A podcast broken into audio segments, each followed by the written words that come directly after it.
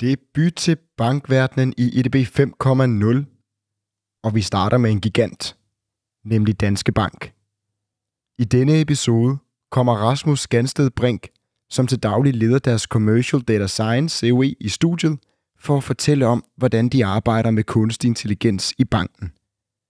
Hans C O E er blot et af mange C O E'er i banken, og derfor dækker vi altså ikke al kunstig intelligens hos Danske Bank i denne episode. Det vi til gengæld skal tale om, er de to ben, som de arbejder med i Commercial Data Science, nemlig Next Best Action, eller blot N B A i forkortelsen, og Conversational A I. Udover det skal vi også tale meget om dataetik og lovgivning, som er utrolig vigtigt for Rasmus og Danske Bank. Som altid kan du dykke ned i shownoterne, så du kan se, hvornår i podcasten vi taler om det, som interesserer lige netop dig. Har du derfor ikke tid eller lyst til at høre alt, kan du nemlig vælge, hvad du vil lytte til. Velkommen til endnu en episode af E D B fem punkt nul.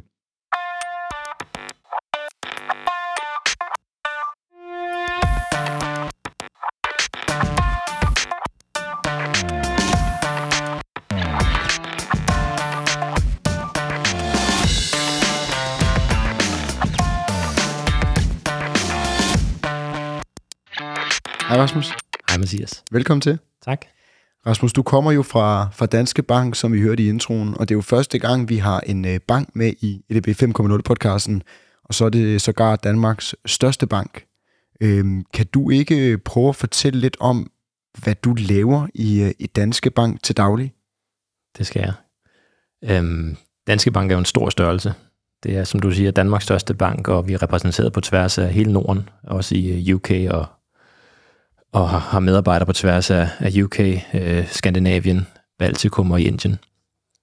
Og øh, vi, øh, jeg, jeg sidder i Danske Bank i, øh, i det, der kaldes øh, Commercial Excellence. Så det er en del af vores personlige kundeben. Øh, Personal Customers kaldes det. Um, Personal Customers øh, er en af, af mange dele af Danske Bank. Vi har de store institutter i Large and Corporate Institutes. Vi har business customers i vores B C-domæne, og så har vi andre, andre domæner af Danske Bank. Øhm, jeg sidder som leder af Commercial Data Science, C O E, C O E Center of Excellence. Så det er altså en rigtig lang titel, hvis vi, hvis vi stykker hvis, det sammen? Hvis, hvis, hvis vi skal skrive den helt ud, så bliver den rigtig lang. Øhm, så hvad nøjes vi med at kalde det? Commercial Data Science, C O E. Commercial Data Science, C O E. Ja. Bum. Og øhm, du siger, I ligger i, i det ben, der hedder Commercial Excellence. Det forbinder jeg jo automatisk med salg og marketing osv., altså excellerer kommercielt. Hvad kan det være, man har valgt at putte en, en dataafdeling ned her? Man kan sige, at traditionelt set har, har kunderne jo været meget tæt kontakt med deres rådgiver. Så meget af den interaktion, man har haft med en bank, det har været kunder til rådgiver. Men når man skal skalere en forretning og gøre den digital, så har vi brug for noget data. Og for at kunne arbejde med det data, har man også brug for nogle folk, der kan forstå at arbejde med det data. Og derfor har man valgt at oprette det, der hedder Commercial Excellence, en afdeling, hvor der både er nogle folk, der er rigtig gode til at forstå kunderne, altså mere kundeadvendt, og så dem, der kan forstå data og I T. Og der sidder vi sådan lidt midt i det hele, mellem, mellem de to ben. Og det er vel også der, I, I befinder jer bedst? Det er det. Fedt. Før vi skal dykke ned i jeres Commercial Data Science, C O E, og, og det du og I laver til daglig, så kunne jeg godt tænke mig lige at få en lille introduktion til, hvem du er, og hvordan du øh, er endt i denne her stilling. Så hvor kommer du fra? Jamen, hvor kommer jeg fra? Jamen, jeg er født og opvokset i, i Farum, men man kan sige, at min, min, min baggrund, der ligesom har ledt mig ind i Danske Bank, den, øh, den startede på, på C B S, hvor jeg har læst øh, erhvervsøkonomi og matematik. Og som jeg tit siger, så siger jeg, at jeg, jeg er born and raised i Danske Bank, fordi jeg startede som studentermedhjælper for ni år siden, og har, har siden da avanceret i forskellige stillinger i Danske Bank, og for halvandet, næsten to år siden, fik jeg stilling som, som leder af det her Commercial Data Science team. Kan du ikke prøve at tage mig med på den her rejse? Fordi i og med, at du har læst øh, erhvervsøkonomi og matematik, har jeg forestillet mig, og, og du sidder, hvor du gør i dag, så forestiller jeg mig, at du har været meget engageret i analytics, tal, data osv. hele vejen. Så kan du prøve at fortælle om nogle af de her skridt undervejs på din rejse i Danske Bank, og hvad du har lavet, der er relevant at tale om i den her podcast? Helt sikkert. Man kan sige, at fordelen ved min rejse er, at jeg har været lidt med i hele værdikæden. Så jeg startede som studentermedhjælper øh, med at sidde og arbejde med kampagner. Sad og satte marketingkampagner op i vores systemer. I mit team eller søsterafdeling sad der nogle af de her data scientists og begyndte den spæde start med at sidde og rode med, med modeller. Og det var det, jeg fik. Hvornår var det her? Det er i to tusind og fjorten. Ja.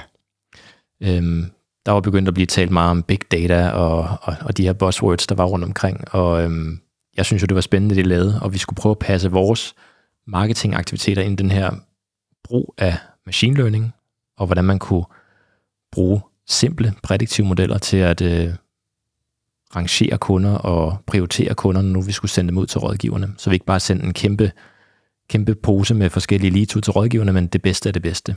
Øhm, og det var der, rejsen ligesom startede for mig, og jeg fik først øh, nys om, hvad der foregik.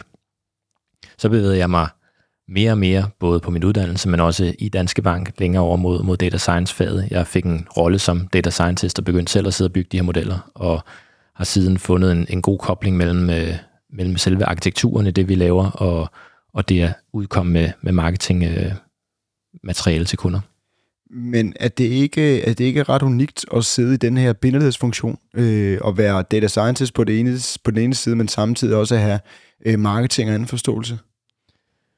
Jo, man kan sige, det er jo sådan lidt en hybridrolle, hvor man øh, må have ben i begge lejre, men det er enormt vigtigt for det at kunne udkomme med vores machine learning-modeller og services, som vi bygger, at kunne forstå forretningen. Fordi Danske Bank er ikke bare, nu skal jeg passe på, jeg har ikke træder nogen over tæerne, Danske Bank er ikke bare en e-commerce øh, butik, hvor man kan gå ind og bestille det hele på nettet. Der er en masse forretningsforståelse og en masse råd, øh, lovgivning og en masse regler, vi skal forholde os til, når vi taler med kunderne omkring bankprodukter.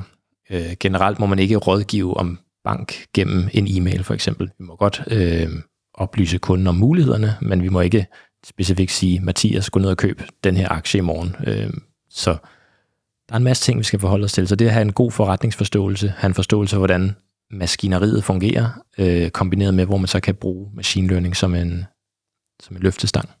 Ja, jeg ved jo så, at du, du efter du blev færdiguddannet, der søgte du et, skal vi kalde det, intern job hos data science teams, og, og, og, og sad også og lavede den her øh, hardcoding. Hvad var det for noget kodning, du sad og lavede her? Jamen, man kan sige, at min, min start var at sidde og bygge nogle af de her prædiktive modeller i forhold til produktbehov. Så ofte, man kan sige, før i tiden tog vi meget udgangspunkt i, hvad er det for nogle produkter, vi gerne vil pushe til kunderne. Det er jo så et paradigme, jeg prøver at arbejde på at skifte lidt, så vi tog udgangspunkt i kunderne. Men det var meget inside out. Vi skal sælge nogle flere investeringsprodukter. Hvem er i markedet for at købe investeringsprodukter? Så kigger man historisk set på alle de kunder, der har købt investeringsprodukter, og bruger det som target til, til en model. Og fast forward til i dag, tyve treogtyve, hvor du i dag sidder som, som leder af det her Commercial Data Science C O E. Kan du ikke prøve at fortælle, nu skal vi tale meget mere om det om lidt, men sådan ganske overordnet, hvad jeres formål det er? Det er et super godt spørgsmål. Øhm, vores formål er at understøtte og bidrage til kunderejser i Danske Bank. Sørge for, at vi rammer kunderne med de rigtige ting på det rigtige tidspunkt i de rigtige kanaler. Det kunne næsten forestille dig at have stået på et slide engang, men det, det er det, der er vores hovedformål. Øhm, vi har så fået et ekstra ben på, på teamet, som vi nok også kommer til at dykke lidt ind i. Det er hele det her omkring Natural Language Processing, N L P, Conversational A I, altså interaktion mellem kunde og maskine, men hvor det er maskinen, der, der processerer teksten og, og vender tilbage med nogle svar. Rasmus, nu skal vi jo for alvor til at dykke ned i det her Commercial Data Science C O E, øh, hvor jeg ved, I sidder en ti femten mand og arbejder med nogle af de ting, du nævnte før. Men for god ordens skyld skal vi måske lige have, have fastslået, at øh, i en bank på størrelse, eller en virksomhed på størrelse med, med Danske Bank, der lyder ti femten personer, der arbejder med, med kunstig intelligens af lidt. Kan du ikke prøve at fortælle, hvordan øh, man har organiseret sig lidt om på tværs med arbejdet med, med kunstig intelligens? Blandt andet fraud detection, som jeg kunne forestille mig, der var. Det er helt rigtigt. Øhm, mange vil nok tænke, hvad med alt? Hvad med fraud detection? Hvad med risikoanalyse? Og hvad med alt? Der er jo masser af discipliner inden for, for kunstig intelligens og, og machine learning i det hele taget. Og vi har valgt at organisere sådan, at vi har lavet de her Center of Excellences øhm, på tværs af banken. Så jeg repræsenterer den kommercielle del, som vi taler om meget omkring marketing, kommercielle aktiviteter. Men Danske Bank er der også et Center of Excellence for Fraud, inden for risk, øh, og risk det er jo så en rigtig stor størrelse, når vi taler Danske Bank. Øh, det er jo alt fra godkende, godkende øh, kassekreditter, når du søger om det på, på netbanken, til at øh, godkende store boliglån og til de endnu større kunder og hele bankens kreditrisiko. Så der er, der er mange data science-discipliner i Danske Bank, øh, og vi repræsenterer så den ene af dem. Glimrende. Så kan det være, at vi skal lave en, en Danske Bank-række en dag, men øh, nu starter vi her. Godt. Jeg ved, at det, I laver i, øh, i din afdeling, det er, øh, det er to ting som hovedformål. Og den ene, det er det, der hedder Next Best Action. Siger det korrekt? Det siger du. Du har øvet dig. Jeg har øvet mig, det har jeg nemlig. Og så er der det her con- Conversational A I, som du også talte lidt om her i, i stykket før. Hvis vi starter fra toppen med det her Next Best Action, kan du ikke prøve at forklare det til mig, som om jeg var fem? Explain it like I'm five, ja. Det øhm, konceptet øhm, dækker over, egentlig over en paraply af, af forskellige måder, man kan interagere kun, med kunden på. Øhm, Next Best Action handler meget om timing. Det vil sige, at du skal prøve at ramme kunden på det rigtige tidspunkt, men det der nu er relevant for kunden. Det kan vi gøre ved at øh, se på kundens finansielle adfærd. Hvordan sparer du op? Hvordan forbruger du penge? Øh, hvor gammel er du? Hvordan er din husholdning sammensat med videre? Baseret på det kan vi så rådgive dig med produkter, der er relevante for den adfærd, du nogle gange har. Så nu, øh, nu er jeg kunde i, i Danske Bank, og øh, I kigger ligesom på min økonomi og siger, okay, Mathias han sparer altså tredive procent mere op, end han har gjort det forgangne år. Øh, Udover det, så forbruger han mindre på øh, restauranter og et eller andet andet. Så der er nogle forskellige øh, inflow af, af data. Hvad gør I så med den her data, når I kan begynde at se øh, trends og tendenser? Og det er faktisk super godt, du nævner netop det eksempel, fordi man kan sige, det at du sparer op, må vi godt kigge på.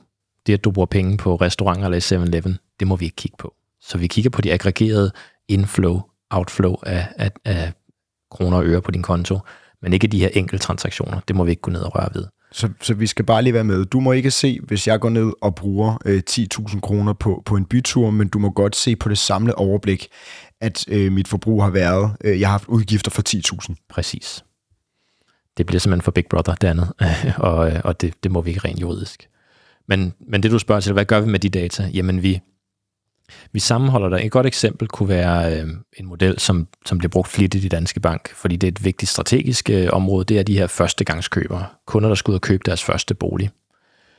Øhm, der beskriver du lidt øh, casen selv. Det vil typisk være, være kunder, der er i slut tyverne, start trediverne, som begynder at have en adfærd. Det kan være, der kommer flere penge ind på kontoen, fordi man har fået sit første job.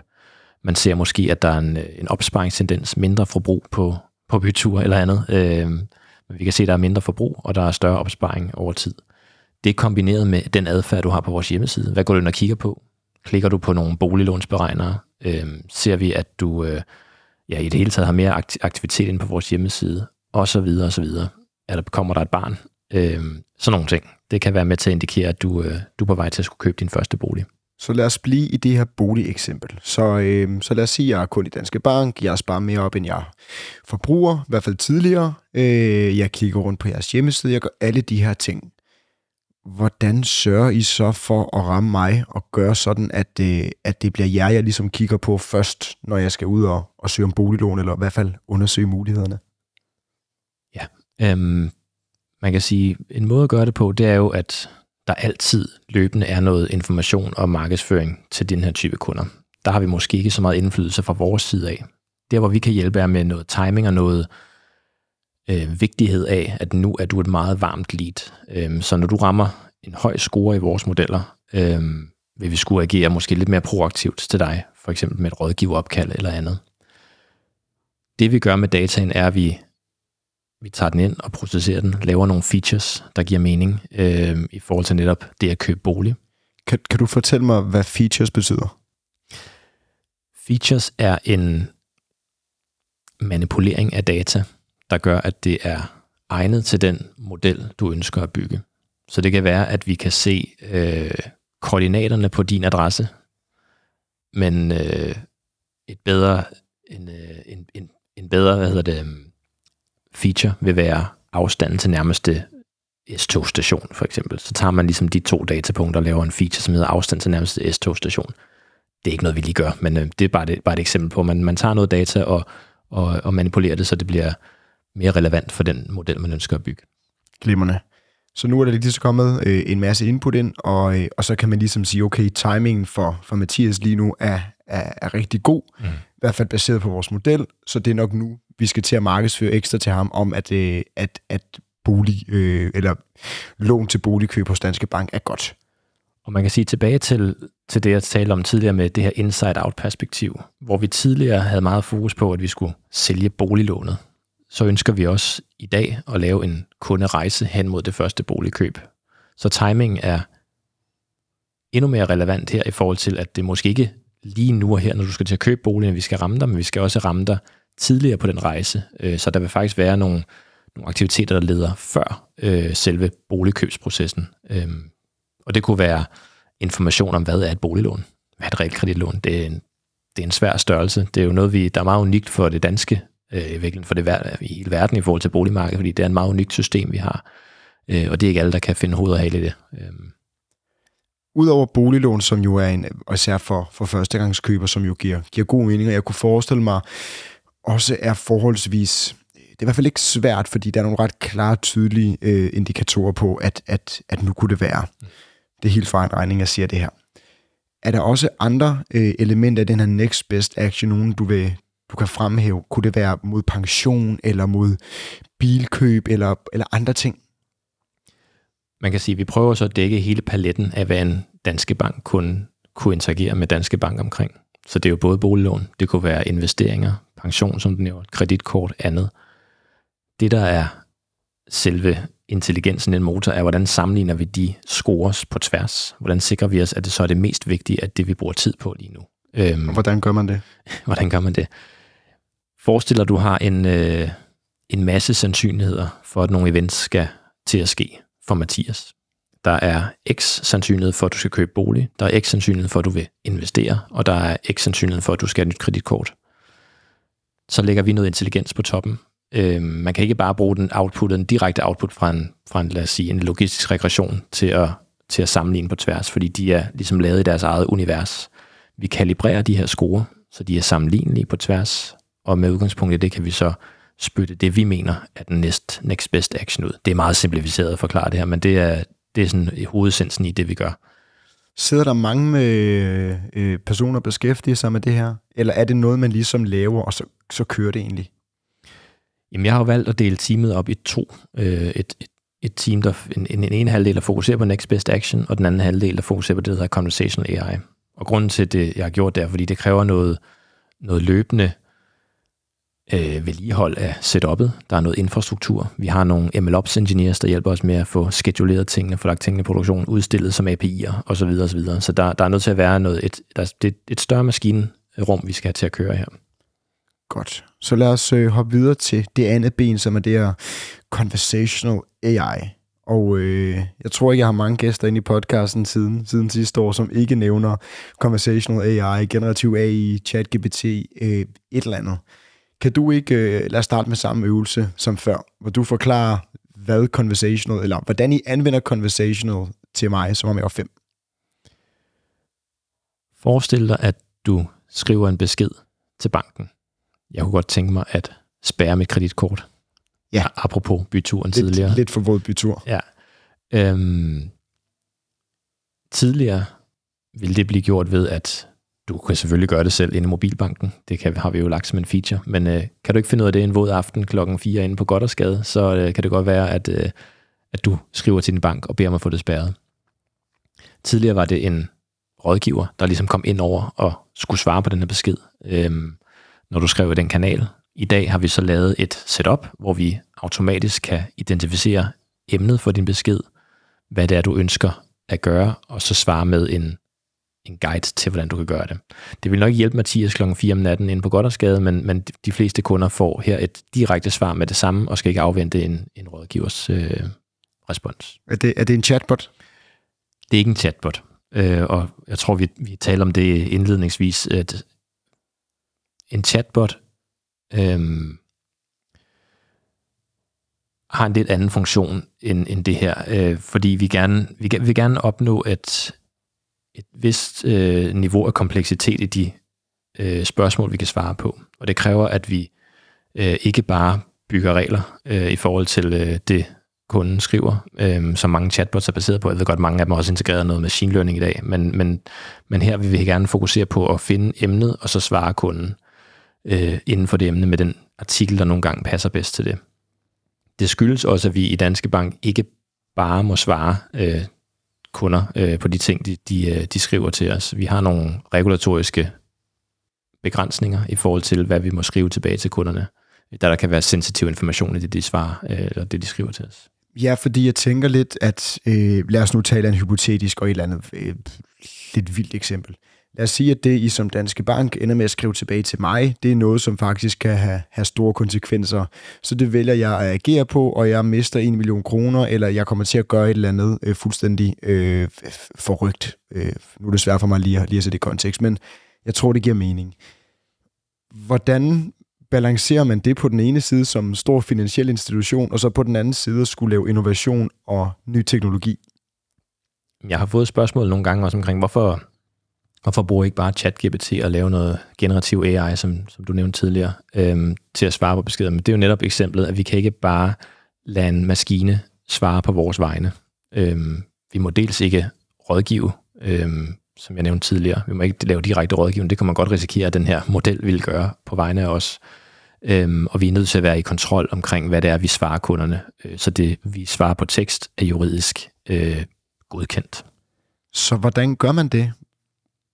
Hvordan bygger man, eller tager man eksisterende modeller, eller bygger man sine egne, eller hvad gør man? Jamen, projektet eller teamet startede faktisk sidste sommer, hvor vi, øh, vi lavede et hackathon. Så det var altså før ChatGPT kom ud? Før ChatGPT. Yes. Så vi, øh, vi har reddet på bølgen siden. Men øh, det var før ChatGPT. Vi, øh, vi fik en, en forespørgsel fra Finland. Fantastisk sted at starte. Et sprog, vi ikke forstår. Men, øh, men, men om ikke andet, de havde, de havde mest blod på tanden i forhold til at, at søge om hjælp omkring det her. Så de rakte ud til os og sagde, at vi, vi, vi kæmper med at svare på de her beskeder, som kommer ind. Øhm, hvad kan vi gøre? Kan I hjælpe os? Kan I hjælpe os med at finde nogle keywords, så vi kan parre med de artikler osv. osv.?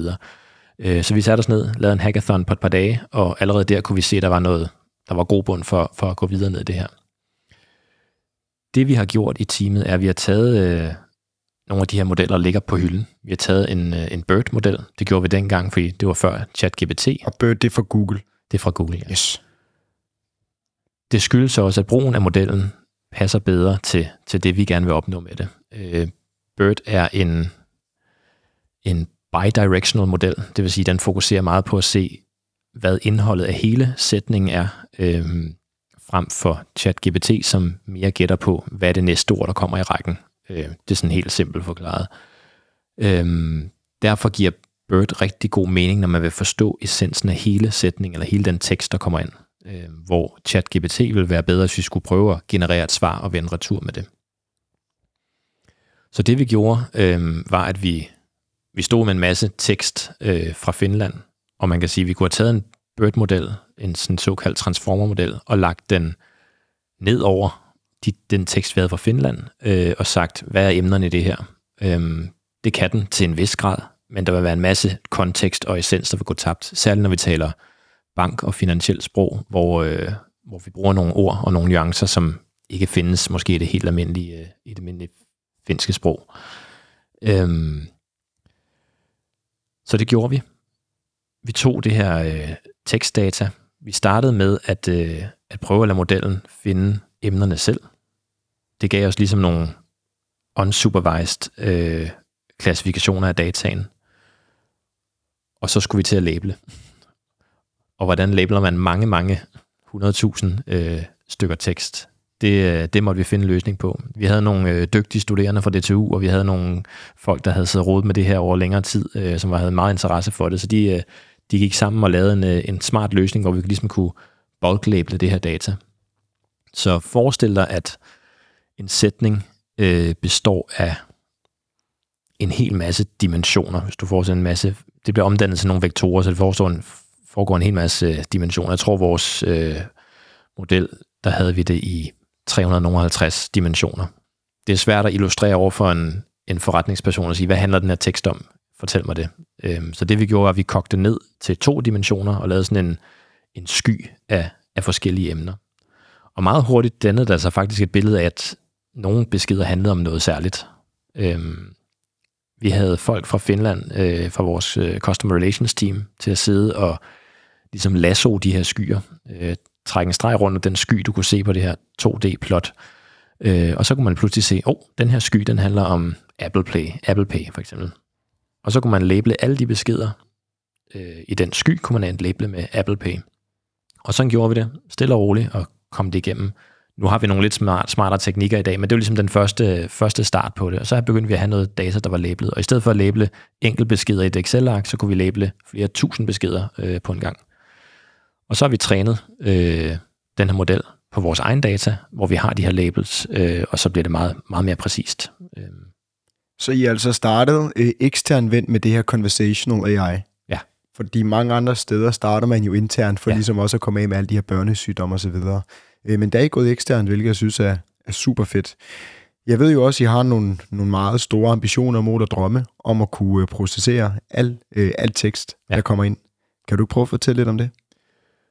Jo, jeg tror på, vi, vi tegnede øh, efter det her hackathon, og hvor vi fik blod på tanden, stillede vi os og tegnede på en tavle, hvor vi, øh, hvor vi lavede nogle, nogle drømme omkring, hvad skal vi kunne i fremtiden.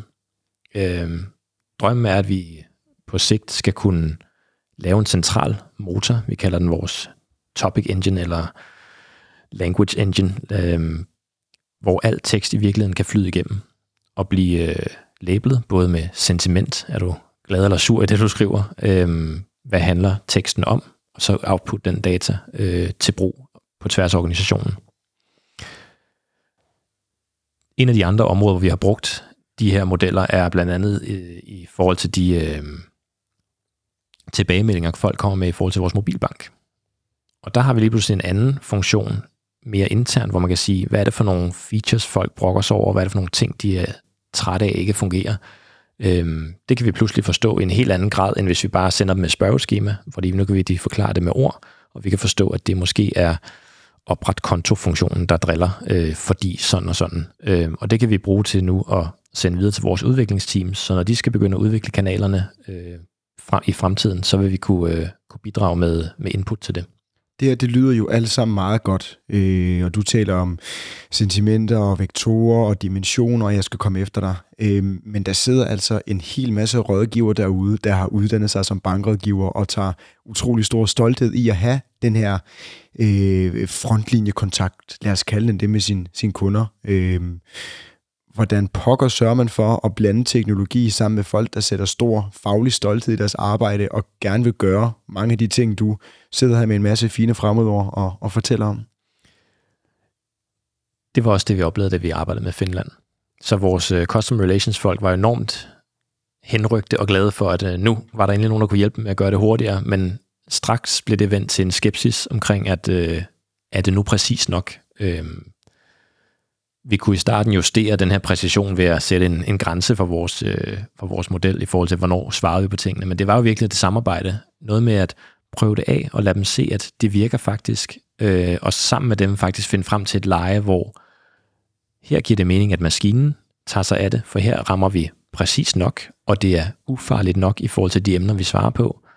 Og er det, er det mere avanceret eller mere komplekst end det, sender vi det videre til en rådgiver. Så det er jo en, det er sådan en... Øh, en dans frem og tilbage, hvor man, hvor man interagerer med forretning, og også uddanner dem i, hvad er det, modellen gør, og hvad er det, hvad den, hvad er det, den ikke gør.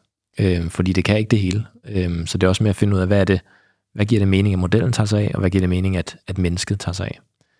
Fordelen ved, at vi har fået implementeret modellen, er jo ikke, jeg vil helst ikke se det på som en, som en, sådan en cost reduction øvelse, at nu kan vi spare så og så mange F T'er øh, det næste år. Det handler om, at vi nu kan fjerne de lidt kedelige arbejdsopgaver, og virkelig give folk tid til at og svare på nogle mere komplekse spørgsmål. Og i virkeligheden ender det med, at kunderne får en bedre oplevelse, fordi i stedet for at få et simpelt hurtigt svar fra en rådgiver, kan de måske lige bruge ja, ti, tyve, tredive procent mere tid på den besked, de svarer på.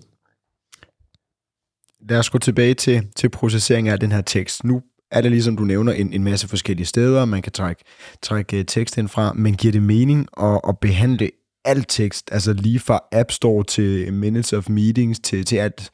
Hvor giver det mening øh, at lægge sine, sine indsatsområder, eller skal det bare ind i en stor balje?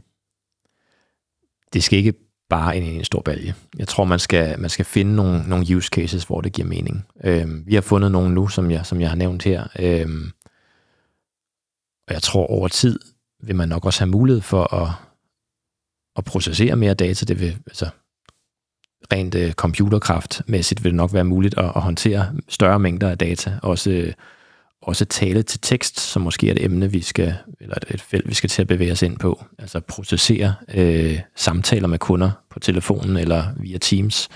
Lave øh, øh, referater af møder. Øh, det er noget af det, folk bruger, eller rådgiverne bruger rigtig meget tid på i dag, på at sidde og, og skrive referater efter et, et møde, fordi vi blandt andet af juridiske årsager skal skrive de her ting ned. Det er blandt andet inden for investerings. Hvis du har haft et møde med en investeringsrådgiver omkring din investeringsprofil, så skal vi notere alting ned omkring den interaktion, vi har haft, fordi at du lægger måske din, din, din investeringsportefølje over til Danske Bank, og så varetager vi den med den risiko, vi nogle gange har aftalt. Det skal dokumenteres. Der kan vi godt få hjælp af maskiner til at fjerne de en, to, tre timers arbejde, der ligger i at skrive det ned efterfølgende. Ja, lad os blive i, i den her verden, fordi når man arbejder med finans, når man arbejder med pharma, når man arbejder med øh, nogle af de her andre øh, sektorer, hvor, hvor der, man altid skal sikre sig, at der er høj, øh, eller hvor der er meget risiko, man skal sikre sig, at øh, det, man laver, det er i orden i forbindelse med en masse regulative rammer og lovgivning, og jeg skal komme efter dig. Hvordan øh, sørger man for, for eksempel hvis man vil begynde at lave, øh, bygge noget intelligent oven på toppen af, af referater med, med øh, kunde, øh, mødereferater med kunder, tror jeg, jeg skal sige. Fordi øh, jeg kan jo sagtens sidde og fortælle en masse personligt om min økonomi sammen med en bankrådgiver fra, eller en investeringsrådgiver fra, fra Danske Bank. Det er jeg vel ikke nødvendigvis interesseret i, skal være til offentlige skole og bruges andre steder. Ej, offentlig skue måske, er måske så meget sagt, men jeg forstår, hvad du mener, at øh, hvad ønsker man bliver gemt øh, som data, når man er kunde. Øhm, vi arbejder meget med, med dataetik i forhold til, hvilke datapunkter vi bruger. Også når vi bygger vores prædiktive modeller i N B A-setupet, Next Best Action-setupet. Øh, vi tager ikke data med, som ikke, som vi ikke giver mening i relation til den model, vi bygger. Øh, så i det hele taget kigger vi meget igennem, hvad er det for noget data, vi skal bruge, og til hvilket formål skal vi bruge det. Øhm, det kræver jo, at man har en eller anden form for juridisk godkendelse til at bruge den data. Ofte bygger vi det ind under det, der hedder legitim interesse. Så det vil give mening, at fra et kundesynspunkt, at banken ved det her mig, og kan bruge det til at rådgive mig. Så det kan være for eksempel min opsparingsadfærd. Hvis du ringer til banken, vil du forvente, at banken ved, at du sparer op. Øhm, de vil måske, du vil måske ikke have, at banken ved, at du var nede og handle i syv eleven sidste weekend. Så der, der er nogle grænser for, hvad man, hvad man vil medtage. Der har vi været så heldige, at vi er, er blevet parret op med en juridisk afdeling, som har specifikt øh, kendskab til netop den her disciplin, både inden for G D P R, men også brug af, af machine learning. Øh, og det samarbejde, nu kan jeg ikke huske, hvornår det startede, men det er nogle år tilbage, at vi, vi ligesom fik etableret det her samarbejde. Øh, og dem er vi i tæt kontakt med, med alt, hvad vi laver. Så hver gang vi bevæger os ud på et lidt nyt område, så har vi en dialog med dem, omkring dem. De er på toppen af alt, hvad der foregår med E U A I Acts osv., så, videre, og så, videre, øh, så vi ikke øh, træder over for rødt. Så I har ligesom jeres egen in-house øh, juridiske consulting, I altid kan sende ting forbi, præcis. Så I ved, når I udvikler, så bliver det gjort etisk korrekt, eller f- først og fremmest øh, inden for lovgivningsregler og rammer, og dernæst også noget etik osv. Ja. Der er simpelthen et afsnit i vores modeldokumentation, der hedder øh, etik og diskrimination. Så når vi bygger modeller, så skal vi sikre os, at de er etisk, lever op til, til vores guidelines, og de ikke diskriminerer mellem, mellem folk, om det så er køn, etnicitet eller andet. Det er der styr på. Fedt, det er godt at høre. Jeg ved også, eller open source, lad os, lad os tale om det. Ja. Øh, der ligger rigtig meget godt derude, og øh, når man er en organisation som Danske Bank, hvordan forholder man sig så til open source modeller, der ligger frit tilgængelige? Kan man tage dem og implementere dem og bygge videre derfra, eller skal man bygge ting fra bunden? Vi bruger open source, og vi bruger også, vi koder jo primært i Python øh, i mit team, og der ligger masser af open source libraries. Øhm, vi er nødt til at have lidt styr på, hvad det er, vi bruger. Øhm, så derfor har vi internt i Danske Bank, øh, kører alle de her biblioteker, kører igennem en godkendelsesproces, simpelthen for at sikre, at vi ikke bare bruger noget, hvor der kunne ligge noget, noget kode bagved, der virkelig går ind og, og smager på nogle ting ind i Danske Bank, eller sender noget information ud af Danske Bank. Øhm, Så det er, det er alt fra nogle af de her sprogmodeller, vi bruger, og nogle af de ting, vi bruger fra Hugging Face og andet, øh, som, som vi sikrer os er, er godkendte til, til den brug, vi nu skal bruge, og der ikke er noget øh, risiko omkring det. Vigtige livsbegivenheder for kunder er jo en af de ting, som, som Danske Bank har, øh, har fokus på som del af, af den øh, nyligt fremlagte strategi. Og nu er det ikke, fordi det skal være en, en, en strategipodcast, men, men når jeg sidder her og tænker på, på at, at, at banken ligesom skal være der for sine sin, sin kunder i, i vigtige livsbegivenheder, så var det måske meget fint, hvis man var en lille bank, og alle havde et, et nært forhold til sin bankmand eller dame. Øh, Det har man jo ikke nødvendigvis, når man har så mange kunder, så der skal jo bruges noget, noget data og noget intelligens til at understøtte det her, så man ligesom kan være der for, for alle sine kunder undervejs. Har jeg ret i det, når jeg siger det? Fuldstændig korrekt. Så kan du ikke fortælle lidt om, hvordan øh, blandt andet dit team skal være med til at understøtte den her strategi, for set fra et øh, data-A I-perspektiv? Jo. Øhm, man kan sige...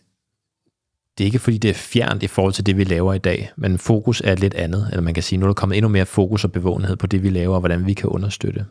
Så når vi taler om livsbegivenheder for en kunde, så er det jo alt fra, at, som vi nævnte tidligere, man køber sin første bolig, øh, man bliver gift, man bliver skilt, man får børn, man fylder atten år. Øh, mange af de her ting kan vi jo opsnappe som data triggers. Altså det at fylde atten år, det er jo bare at kigge på C P R-nummeret, så ved vi godt, hvornår det sker. Men, men andre ting er noget, vi skal prædiktere og gerne være på forkant med. Dels for kundens skyld, fordi vi skal informere dem omkring nogle ting, men også for, for bankens skyld, for at sikre os, at det netop er os, du vælger for de her livsbegivenheder. Men, men kan man, jeg er med på, at det her med, med, med boligkøbet, den, eller i hvert fald førstegangs boligkøb, den giver god mening, og måske også senere boligkøb med nogle af de samme tendenser. Men kan man prædiktere, hvornår man bliver gift, hvornår man bliver skilt, hvornår man får hund, hvornår man får børn? Er der ikke nogen af de her ting, som, som er så individuelle? Jo, og det er netop der, hvor vi skal finde ud af at parre, hvad er en trigger? Hvad er det noget, vi kan finde i data om kunden? Så for eksempel, du får børnepenge første gang. Det viser jo, at nu er der et barn øh, i familien. Prædiktering af skilsmisser, det tror jeg ikke, vi vil rode ved. Øh, tilbage til vores dataetik og hvad vi ønsker at gøre og ikke gøre, øh, det kommer vi ikke til at, til at se på. Ja, det vil være lidt ærgerligt at få et brev ind fra, fra Danske Bank, der står, vi kan se, du snart skal skilles, her er dine muligheder. Men det man så kan gøre, det er jo så, når det sker, det kan man jo opsnappe i C V R-registeret, eller C P R-registeret. Øhm, så er det jo med at finde ud af, hvordan hjælper man så kunden bedst, når den her begivenhed sker.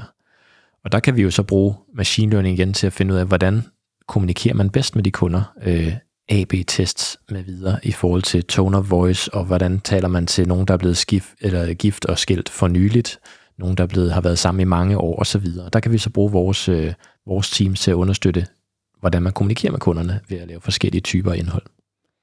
Og hvordan foregår det? Fordi lad os sige, at, øh, at I kan se det, og man kan sige, lad os, lad os tage den øh, helt... Øh, firkantede rot og udstødt, siger, men I er jo bare en, en dataafdeling, der laver noget med noget data, statistik og nogle modeller, øh, og I kan konstatere sådan og sådan og sådan. Men det skal vel ikke være den disciplin, der sørger for at tage kunderne i hånden. Det er vel i samarbejde med andre afdelinger, så en kommunikationsafdeling, der, der kender til tone of voice. Præcis. Så vi arbejder tæt sammen med hele værdikæden, så der er både nogen, der er meget rådgivervendte, så det vil være dem, der siger, hvad er det rådgiverne er i dialog med kunder omkring. Vi har noget digital marketing, Øh, som både dækker over øh, selve de digitale beskeder, vi sender ud til kunderne, e-mails, beskeder i mobilbanken, og så har vi også vores hjemmesidefolk. Hvordan skal indholdet på vores hjemmeside understøtte nogle af de her kunderejser? Så det er jo en, det er jo nogle krydsfunktionelle teams, der bliver sat i værk, når vi har nogle af de her projekter eller opgaver, vi skal se på. Eksempelvis, lad os sige, den kunderejse, der hedder skilsmisse. Så vil vi sætte os sammen med profiler fra flere forskellige teams. Vi vil stå for datadelen. Hvordan finder vi frem til, hvem det er? Hvornår det sker? Så vil der være nogle andre, der siger, okay, jamen... Øh, vi skal nok lave mere end én forskellige slags besked, øh, fordi der er nok forskellige måder at kommunikere til kunderne på. Det vi så kan hjælpe med efterfølgende er at sige, okay, hvad er det så for en besked, der passer til hvilke kundeprofiler, hvilke segmenter? Du, øh, du, har, du driver et team på en ti til femten mand ja. Og damer.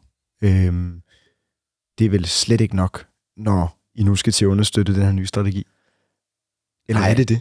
Nej, man kan sige, det er jo, det er jo, det er jo et led i strategien og den investering, der også, øh, vi også kigger ind i, at, at der skal, der skal rampes lidt op med nogle, med nogle profiler og mennesker. Øh, ikke kun i data science, men på tværs af hele banken, også i vores øh, udviklingsorganisation. Øh, Så øh, det er jo et område, der har, har bevågenhed og fokus, og også et sted, hvor der bliver kastet nogle penge efter. Så, øh, så når I får kastet nogle penge efter jer, I kan hyre nogle, nogle flere profiler og skal være med til at understøtte Danske Bank på tværs, hvad tager du så med dig af læringer fra, fra det, du har, har været igennem indtil nu i din ja, forholdsvis lange rejse i Danske Bank, og måske især inden for de her to ben, eh, N B A, Next Best Action og Conversational A I?